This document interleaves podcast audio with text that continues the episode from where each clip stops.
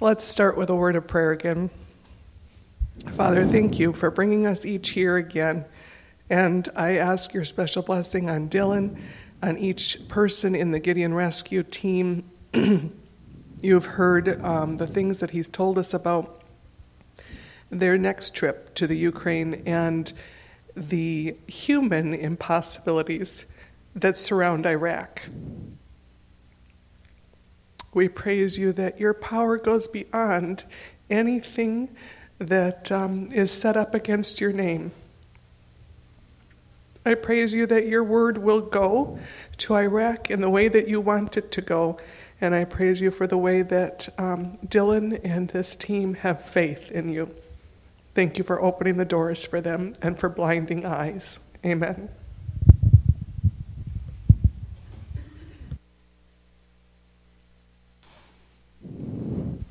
Okay, so remember in the, the first one when I talked about Turkey, about that I really felt that we had failed. That we why did why could we not find those people that were buried? And what what else did God have in store? And I was thinking later that if we had found those people, we probably would not have gone back to Turkey the second time. And that that was an amazing trip to Turkey the second time. But the this this trip is God is faithful because God is faithful and he's not only faithful in the the little things but also the big things.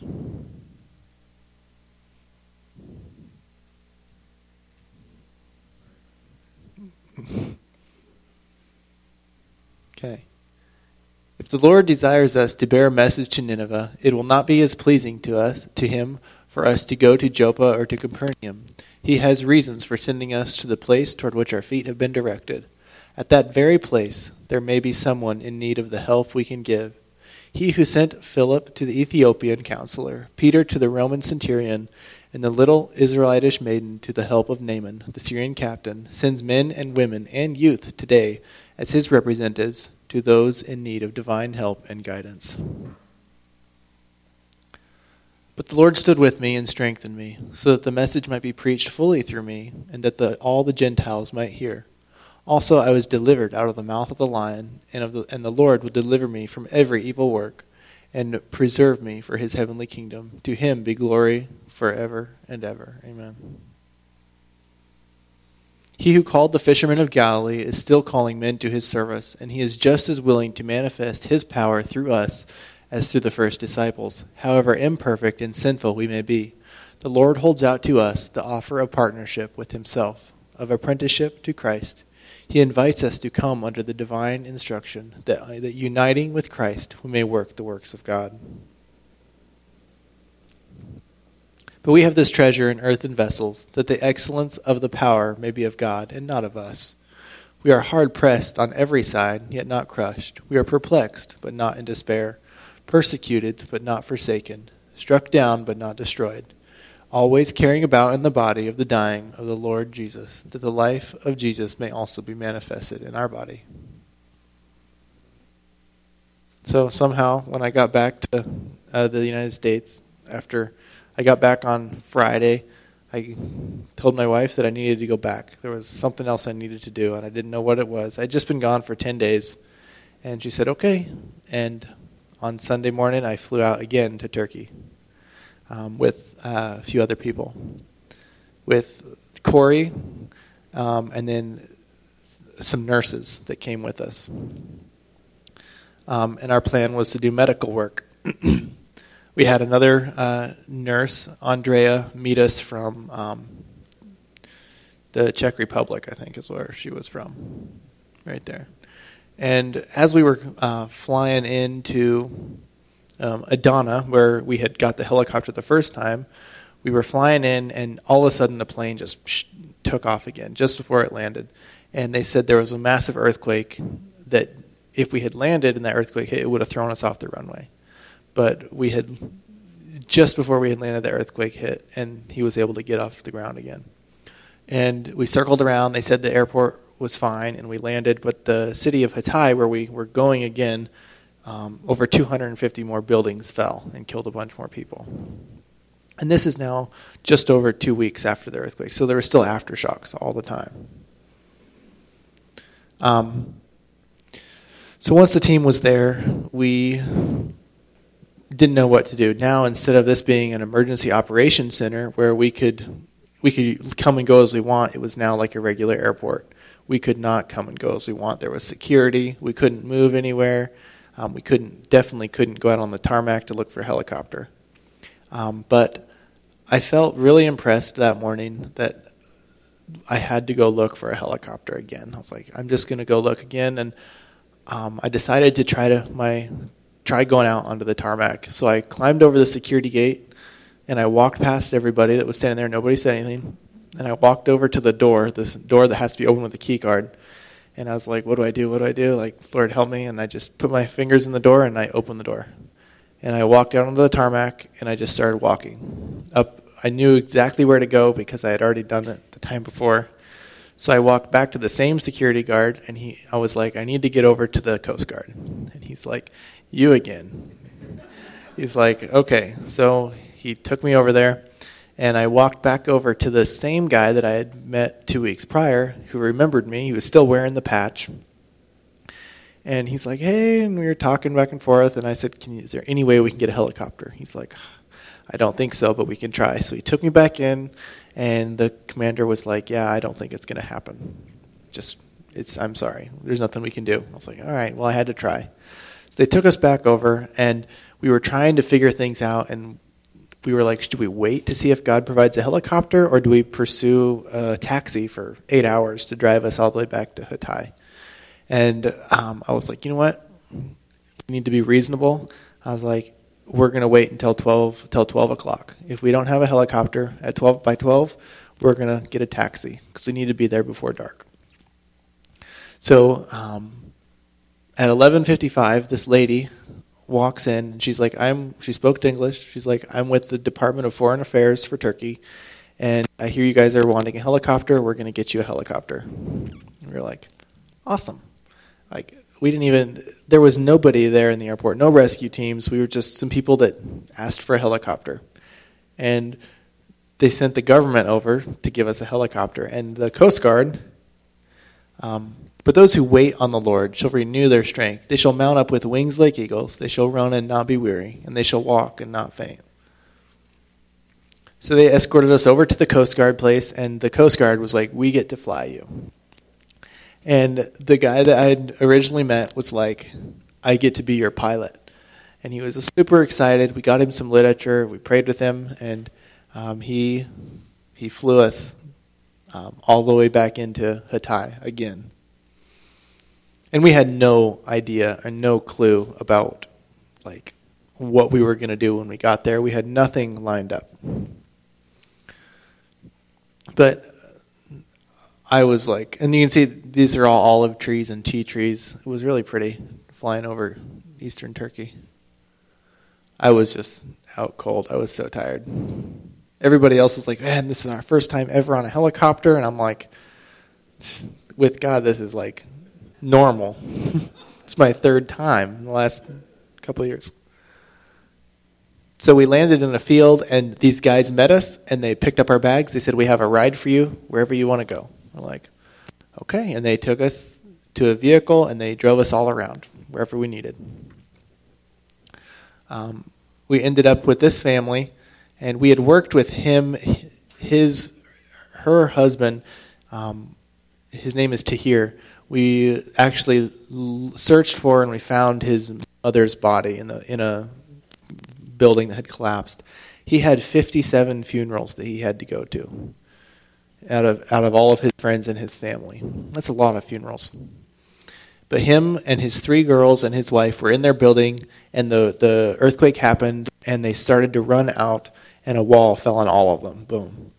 And they were all pinned under the building, and the earthquake, it shook for 110 seconds. That's how long that earthquake lasted.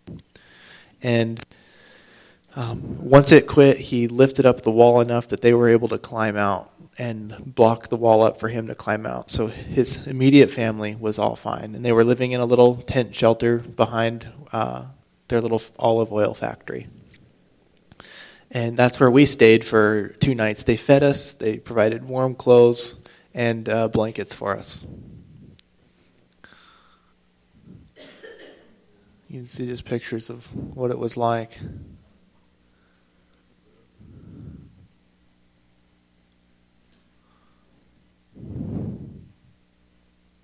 So this was the building that we originally uh, looked at.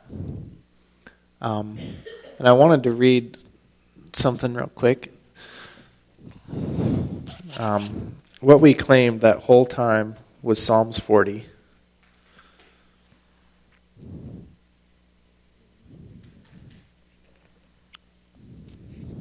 And we read it every morning when we were digging for these people. And I just want to at least read a little bit of it here today.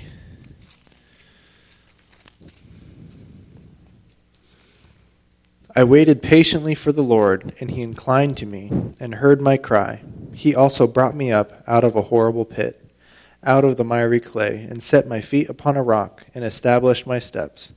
He has put a new song in my mouth, praise to our God. Many will see it and fear and will trust in the Lord. Blessed is the man who makes the Lord his trust and does not respect the proud, nor such as turn aside to lies. Many, O Lord, my God, are your wonderful works which you have done, and your thoughts toward us cannot be recounted to you in an order. If I would declare and speak of them, they are more than can be numbered. And we, we read this we actually read it in a worship just before we started this, and we're like, man, this is really powerful, especially digging in an earthquake. And then um, we read it here because that was the building we worked in for those 62 hours, and they had demolished it looking for the people. So there we are, the whole team, and we were not sure. We our plan was to do medical works. We're like, we're going to do medical work, and we kept pushing that and pushing that, and it doesn't matter how many times we go on these missions. We we're all sinful and we're all selfish, and we all try to put our plans above what what God is. Even even we were just like we got to do medical work, and nothing was working out. We tried the medical hospital. We were told you can't be here, so we're like we can't even work in the country. So we're like, man, we probably I don't know what we're gonna do. So we started walking around the city, and we ended up in a little um, tent village, and. Uh, we just knelt down and we prayed and we, re- we read this. For I know the thoughts that I think towards you, says the Lord, thoughts of peace and not of evil, to give you a future and a hope. Then you will call upon me and go and pray to me, and I will listen to you. And you will seek me and find me when you search for me with all your heart. So we prayed, and this guy comes up, and clearly there were no tents available anywhere. And he comes up in perfect English and is like, You guys need a place to stay? We're like, yeah. He's like, well, there's two tents available right here. He's like, and he was cleaning out all the nasty clothes and all the blankets that covered in scabies and lice and all this stuff, getting it all out. And he, um, the, he threw the pile of blankets and he said, I'm sorry, these are all the blankets we have. And we didn't bring any blankets because everything was provided the last time. And we're like, no, we're going to trust God. We even convinced the nurses that came with us not to bring sleeping bags. We're like, no, trust God, He will provide. So when those blankets were provided, everyone was grossed out and discouraged. And we're like, Corey was like, it's fine for me. And he sprayed hand sanitizer on everything, laid it in the sun, was like, I'm going to use it. I'm like, good for you. I'm not using it. and um, these tents, you can see they're, they're like the, like, they're like um, the Mexican blankets that you get at the gas station. They're really, they would hold all the diseases, everything. It's like, this is gross. Why can't we have the plastic tents where we can clean them? But that's not what God had in mind. And uh, they, they, he said, well, there's a huge uh, medical uh, camp. They have, all the, they have all of the medical supplies, but they have no medical pers- professionals. Um, but there, there's no interpreters. We're so sorry.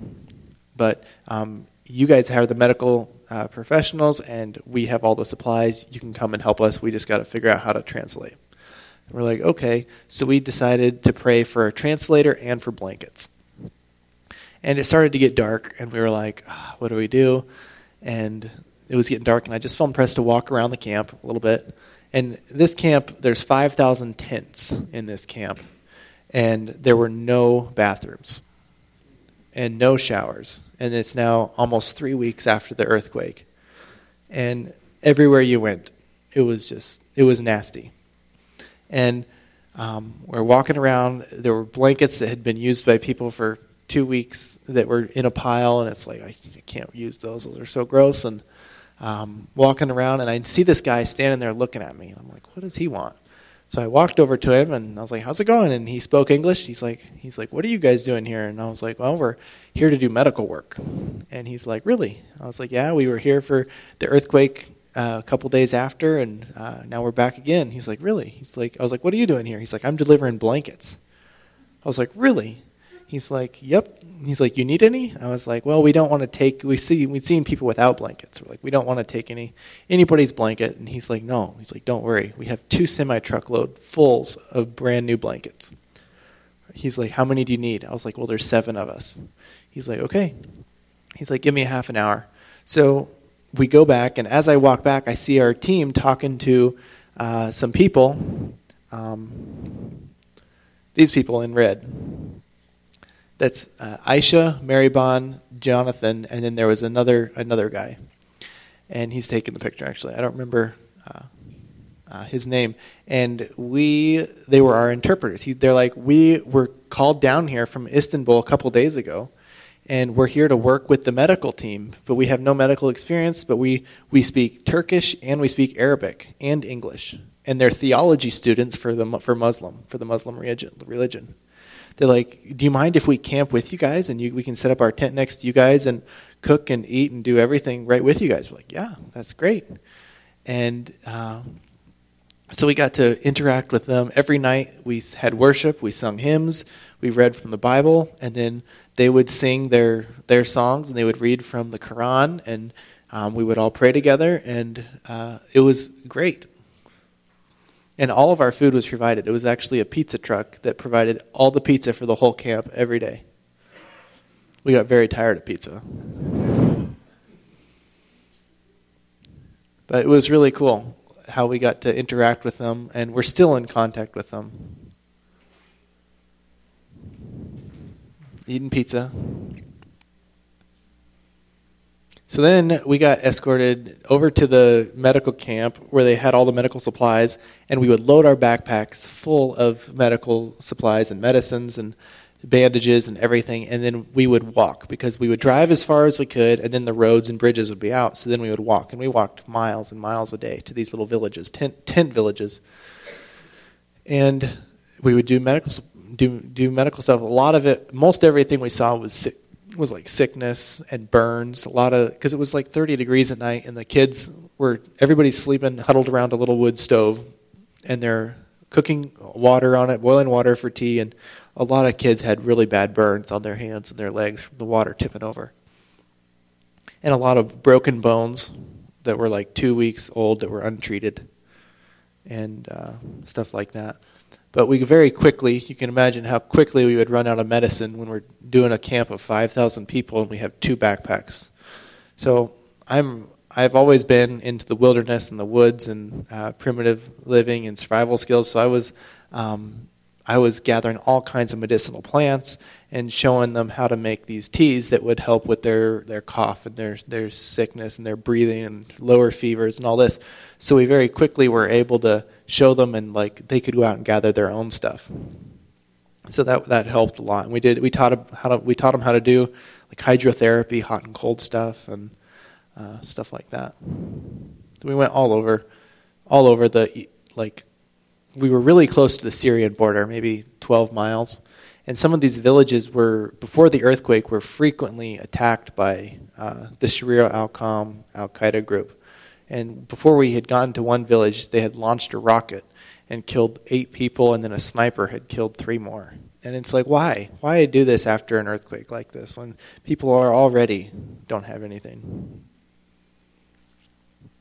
It, the it's really cool. We go with nothing. We showed up with literally nothing.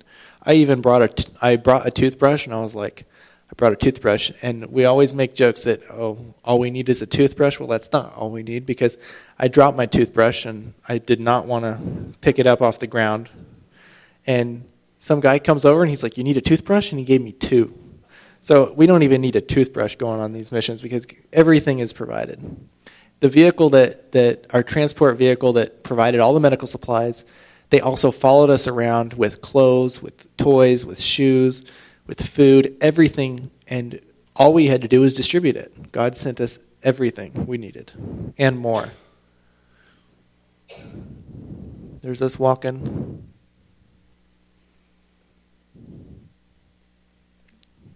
This little boy, his name was Mohammed. And it was really sad. When we first saw him, I saw his foot and I could tell it was it was super infected. It was super burned and I was like this is not good. I was like we've got to we've got to get him to the hospital. We had we had just walked probably 3 or 4 miles in and um, there was no no way to get a vehicle there. Every every they were only like everybody all their stuff they had to carry in. All these people they had no car, no nothing, and no vehicles could get to them.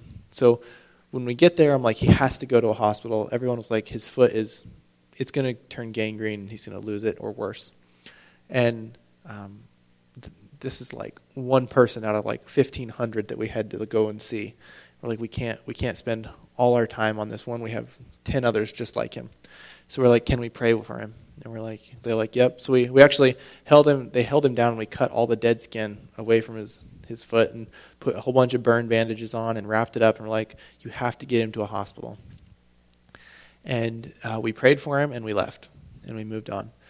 And uh, about 10 minutes later, this little boy uh, named Abraham or, or Jonathan, one of the two, came running up and he's like, You won't believe what happened. He's like, Right after you left, an ambulance showed up and took the whole family to a hospital. And they're like, they're like, did you? They, they kept asking us, did you send the ambulance? And we're like, no. There's no way we could have sent them. There's no way to, for a vehicle to even get there.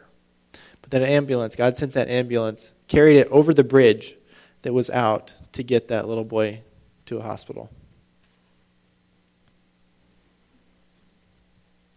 So this was in the village where the rocket had hit. But you can see most most everybody is women and children. A lot of the men had died, especially in the second earthquake.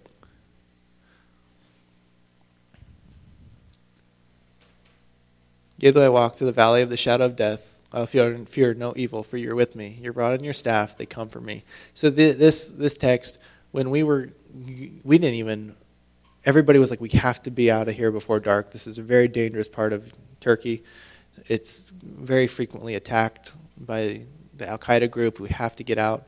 And we just kept telling everybody, no, God's got it in control. We're just going to go and work until we're done. And, and we just felt at peace the entire time. I could never explain that type of peace, especially in a place like that.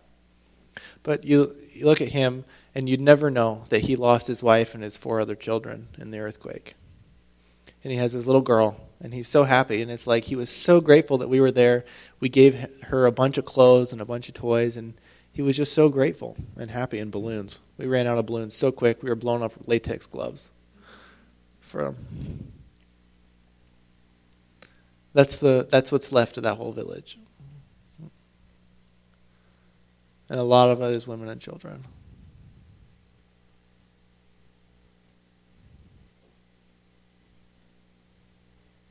They were given haircuts. So this is the they called themselves the Cachados rescue team. They didn't have any medical experience or rescue experience, but that's what they were called and they are the ones who provided all the medical supplies, all the transport, all the food, everything. And they gave everybody haircuts, which the kids thought it was great, but it was for the lice. There was so much bugs and lice everywhere. So it was uh, actually Sabbath. We were driving around doing this, and we're like, man, we haven't eaten anything besides pizza in like a week. I'm starving, and like we would miss dinner because we were out late, and we had missed the pizza truck. And we're like, we see all these oranges and lemons. We're like, man, we could just, I could go for some nice fresh lemons and oranges. And as soon as we were thinking that, the the truck stopped, and they were like, get out and pick as many oranges as you'd like. And we're like, we filled a whole like 58 liter backpack full of of oranges to take back to everybody.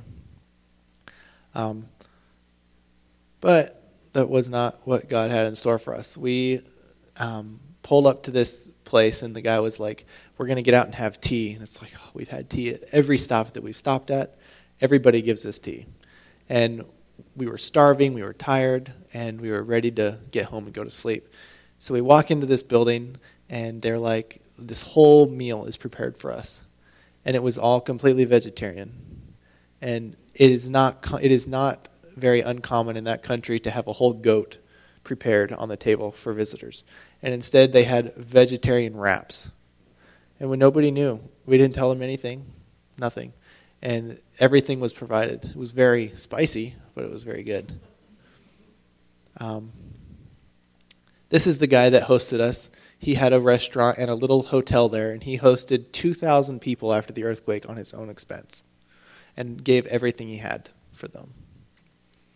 And um, he comes up to us, and this is Sabbath night, and he's like, "Do you guys want a shower?" And we're like, "We haven't had a shower in like a week, and that would be great." And he's like, "Well, follow me." And we were all joking. We're like, they were like, "Oh, it's. It, do you think it'll be hot? No, it's going to be cold. It's going to be." And we're like, I was like, even though there was like they had electricity, but it was run off a generator. There was no running water anywhere. And I was like, you know what? I was like, God's going to give us a shower. It's going to be a hot shower. And I told him that. And we walked into the, the shower house or the bathtub, bathroom, and the he turns on the light, and I'm like, oh, it's an actual shower. And he turns it on, and I felt the water, and it was really hot.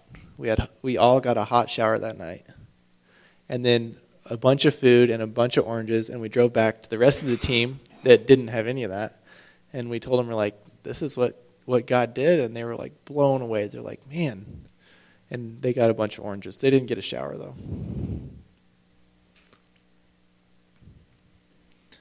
There's these this we worked with a lot of uh, they called them there's like the SWAT team for the for Turkey, their special operations police force there.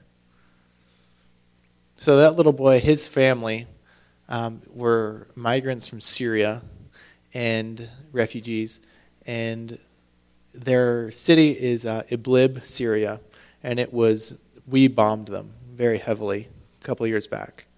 And his whole there's like eight kids, and he's the youngest, but all of them are um, any anybody within six years old and older. Um, all had horrible burns on their hands and all over their body from the bombings.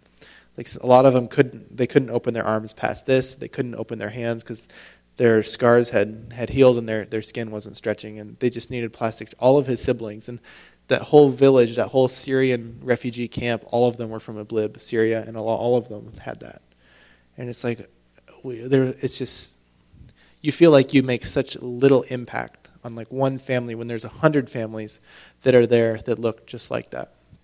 It's like even if if everybody came and like there's just there's so much work. There's so much work and there's so few hands to do it.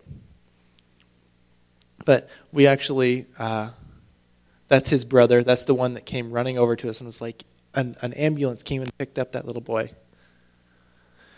But his mother was very pregnant and was sleeping on the floor like this, and we had a bed, a mattress um, down at our camp. So we, we drove that mattress as far up as we could, and then we carried it the rest of the way up for her. And we put it in there, and they we got to. It's really cool because you can see where they're living. They have absolutely nothing, and everything was that was theirs was ours. They gave us so much food. They provided. They cooked everything for us. They they tried to give us all kinds of stuff, and it's like they have nothing. They have nothing, and they were still making sure that they we took priority. You know, and that's that's true love. That's that's putting yourself before somebody else. And um, the the Middle Eastern culture is very much like that. I think we could learn a lot from the Middle Eastern culture. But we played soccer until ten o'clock at night with those little kids, and it was amazing. They're really good. I don't think I had the ball more than like twenty minutes or two minutes in that whole but um, so all, the thing is, they told us you cannot be out after um, after dark. They said you'll. It's very dangerous. You won't. They they kept telling us you have to be back. You have to be back. And by the time we got that mattress over there, it was already dark, and the kids wanted to play soccer, and I was like, you know what? It's already dark. We're just going to play, and then we'll walk the five miles back in the dark. And um, it was there was like four of us, and we just started walking back after we were done. It's like 10:30 at night, and we're walking back along the streets, and I just was like, we got to pick the most lighted areas and just stick to that, and just go as fast as we can. And uh, this van pulled up past us then turned around and started following us and we are like we just got to keep going and keep going and i was just praying. I was like lord we need we need help. I don't know what this is. We need to we need to go. And i was like let's turn right here. And we turned down this alley. We ran through the alley and we came out and there's a huge military checkpoint right there. So that checkpoint and then that van pulled up looked and they turned around and kept going. So god provides his timing is perfect you know. He he allows things to happen like that where um, he doesn't always help us out of the trials, but he helps us through them. You know, like the, that alleyway looked really dark, and like I really didn't want to take it, but I was like, we have to take it, otherwise, these guys are gonna catch us. I don't know what they're wanting to do with us.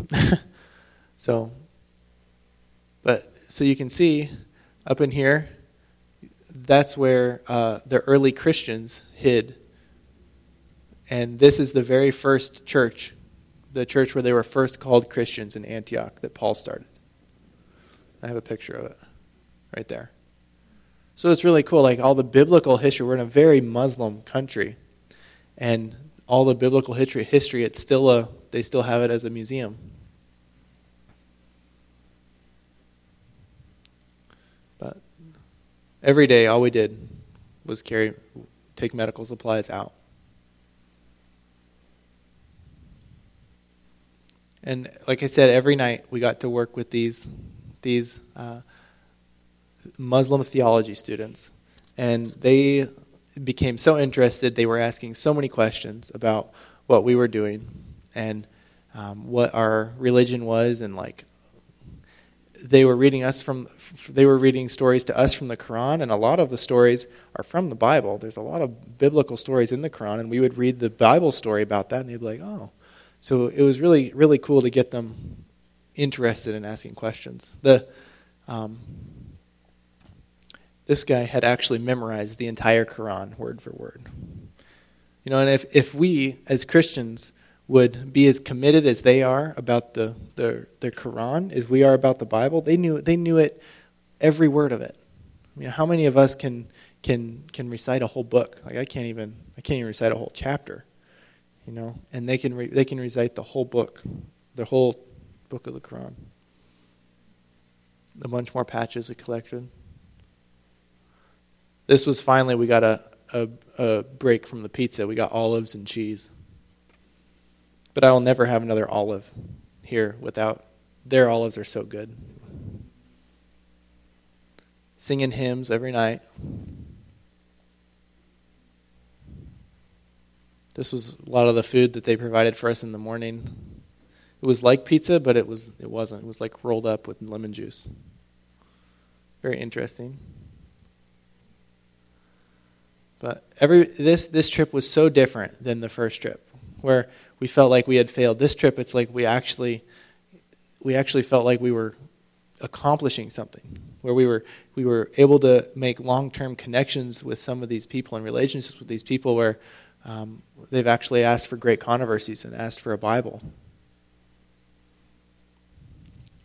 So this we stopped at a it was a mass grave. Each and they this is only a little it was like a a 40 to 60 acre field. And each one of those numbers coincide with a block on the city where that person was found. And these are the people that were unclaimed or that were not recognizable or a whole family that was wiped out and there were so many. Like I've, I've they were they were spreading lie over everything. It was very very sad. And family members are they're trying to dig people up to recognize them. Family members are looking for their family. And um, it was unbelievable very solemn experience. But we asked if we could pray here. Or they asked us if we could pray and we're like yes let's pray. And um, we we there was a bunch of muslims and they also they asked if we would pray our christian prayer like, yes, we'll pray our Christian prayer. And we, we prayed to Jesus, and we all knelt down. And our, our Maribun, our Muslim interpreter, knelt down with us and prayed to Jesus just like we did.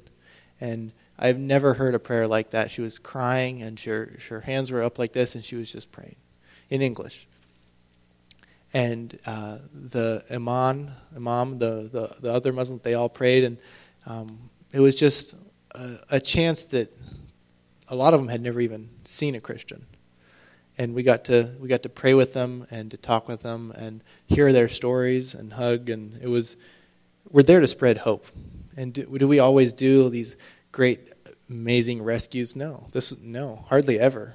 Like i've never never done anything with that like what we did in turkey was the was the most we've ever done on a response like that. A lot of times we don't even get that opportunity but we're we're not there for that. We're there to to spread love and uh, to let people know that there's more people out there that care for them. So you can see there's a bunch of old wounds. This this girl had a had a broken leg that was all sutured up, and then they wrapped it, and they didn't change the bandage for two weeks, and it was like in grown into the bandage, and it took us like almost an hour to get that bandage off. But she was really, really tough little girl. There's a broken finger. The guy was like, "Can you fix it?" And it's like, "No, we can't fix it." um, so this lady, um, we were in this tent, and they said, "Can you come look at, at this lady? She's in her 90s. She has not been able to walk. Um, she had fell and, and broken her hip in the earthquake." And they said she can't walk. Can you come look at her? And we looked and we're like, yeah, it's I don't know what I don't know what we're gonna do. And we're like, um, we told them about hydrotherapy and like stuff like that. We didn't have anything else. We were out of medicine. And um, Corey was like, "Can we pray for you?" And she was like, "Yes, let's pray." So we we prayed for her, and um, Corey was like, "I'd really like to see you walk again." And she's like, okay, okay, okay, and she she tried to get up, and everyone was like, like no, no, no, and she stood up, and everyone was just like. Then one lady comes running running out of the tent, and she's they're like she's yelling something, and then everybody's coming into the tent, and uh, we she walked out like this. Everybody's like holding her, balancing her. She walked out, she walked around, and then she sat down, and everyone's asking, "What happened? What happened? What happened?" And they said they prayed to Jesus. They prayed to Jesus. And the lady sat down and she's like, please, let's pray again. And we prayed again. And she was so happy. She got up and she started walking around again. Everybody was like happy. They were crying. They were laughing. It was the emotions were all over the place. Everybody was so excited, and she was so happy. And I have never seen anything like this. And to see that, like I've heard stories, but when you when you see that firsthand and you see you pray and you ask for something like that and then it happens. I mean, there's, we limit God so much when we ask for things, like I said before. And God knew that this needed to happen for everybody around to see this and to give him glory because they, what did they say? They said that they, we prayed to Jesus. There's a lady. We found out later that she's been walking just fine and no issues at all and just going back to herself. And you think about it, when a 90 year old lady falls and breaks a hip and lays in bed for two, two and a half weeks, I mean, that's a, it's, it's a miracle.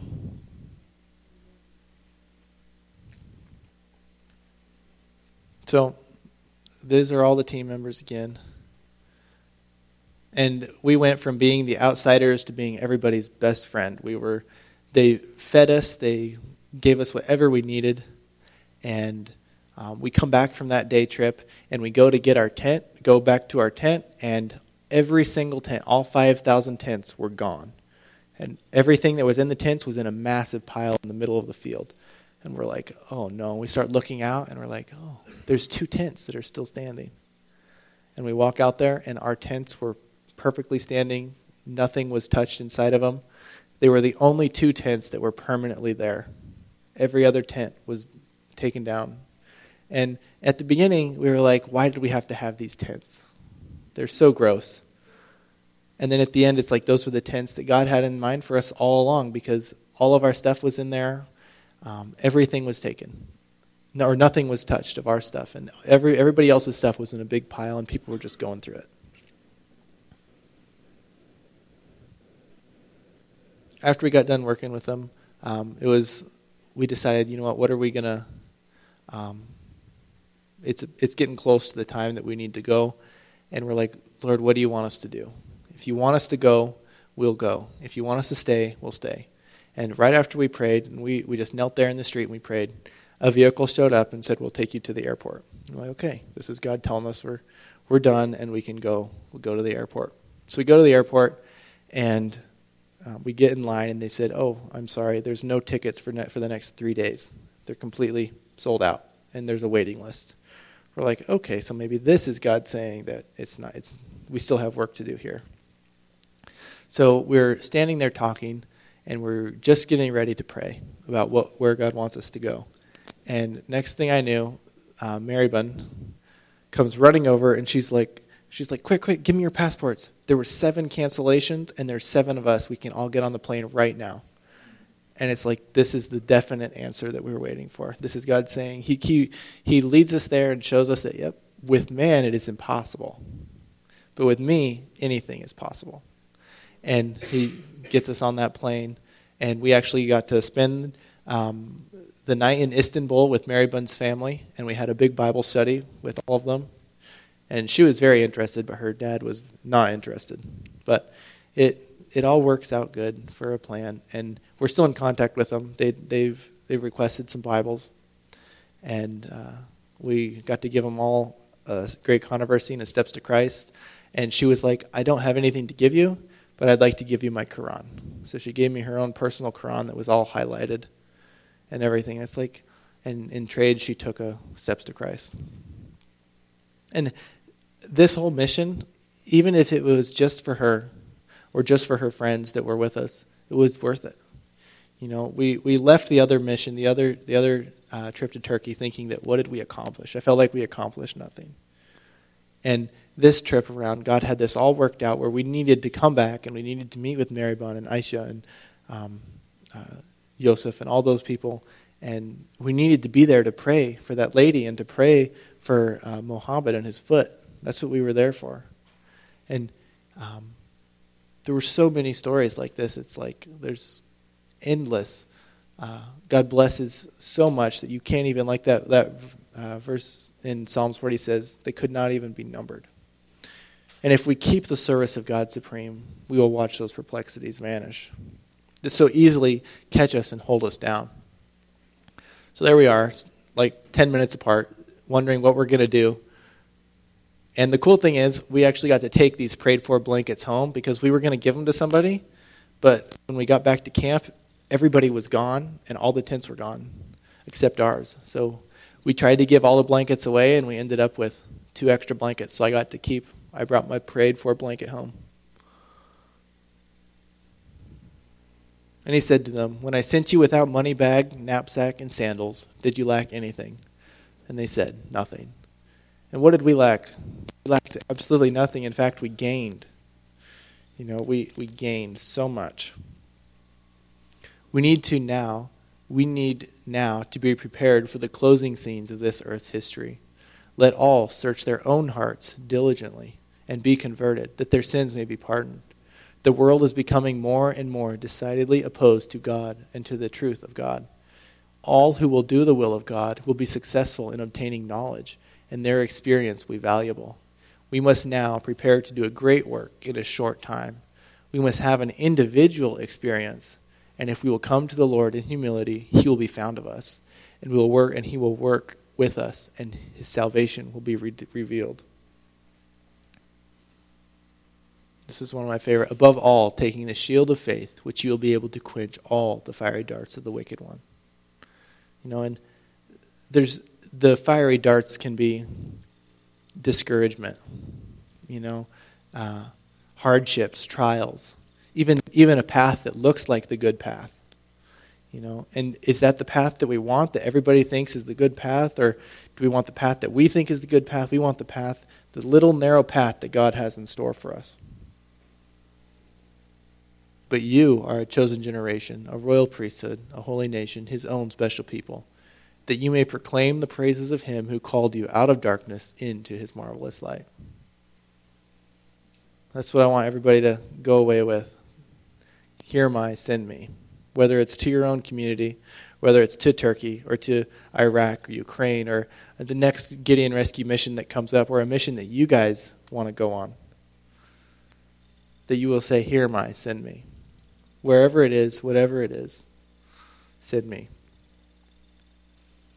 I want to share one quick little story of a trip in, in Indonesia. Um, like, like we said, the hardships that come, if we wait for them to pass and we, we wait for the clear path, that'll never come. We need to urgently or courageously say, take the path that God has set before us. And when I went to, I came back from Indonesia, and there was a, as I got back, there was a big hurricane that hit um, Florida, Hurricane Michael. And I was, I told Brock I had left to go to Indonesia, and I had dropped four big trees into this person's yard. And the, the yard was just covered in trees, big trees, like oak trees like this big.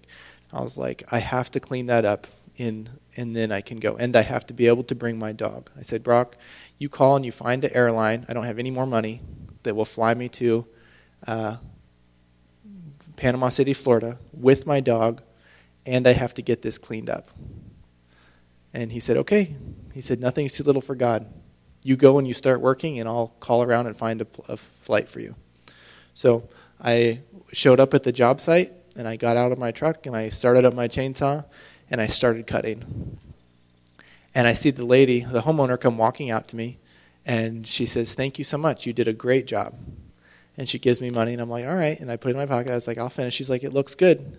I was like, I was like, It looks good. I was like, It's not, I'm not done. She's like, It looks done to me. I'm like, it's it's not done. I'm like, she just picks up a rake. She's like, I'll finish the raking. I gave you some extra money for your mission trip. Go ahead. I was like, so I'm sitting in the car and I'm like I'm like standing there watching her rake and I'm like, does she not see the four big oak trees in the yard?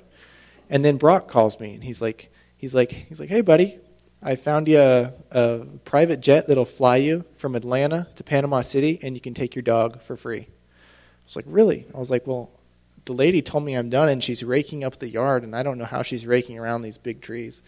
And he's like he's like, There's angels helping her. Get on the road. And So I drove down to Atlanta from Chattanooga, Tennessee, and got on a private jet that flew me and my dog to Panama City. So even when these obstacles seem so impossible, that it's it's it is it is humanly impossible, but with God all things are possible. And for for me to sit there and watch this perplexity vanish, it built my faith so much that now it's it's easier to take another step of faith and another step of faith and I just want to encourage all of you, even if it seems impossible at the time, it's not. If God is calling you to go, go. And if God is calling you somewhere else, just go. Don't don't let that doubt sneak into your mind. So, just want to encourage everybody and thank you for the opportunity to come and talk to you guys about Gideon Rescue Company and your support for going to Iraq and to Ukraine is greatly appreciated. We'll be able to hopefully get some return tickets. So thank you. Um, let's have a closing prayer. Dear Heavenly Father, um, thank you for the opportunity to come here and talk to the Marshfield Church about you and about what you've did in Ukraine and Turkey and Indonesia and um, even into Panama City. And we just um, know that you have a whole bunch of missions already lined up for us. We're just waiting to go. And Lord, there's so many missions right here and in my own community of an Ironwood and, and right here in Marshfield where um, there's somebody that you have in mind for each and every one of us to meet and to talk to. Please direct us to that person and give us the words to speak. Lord, you say that if we come to you and we search for you with all our heart, Lord, we will find you. And um, just thank you and thank you for a good Sabbath. Please protect everybody as we drive back and be with the, the upcoming mission to Ukraine and to Iraq. In Jesus' name, amen.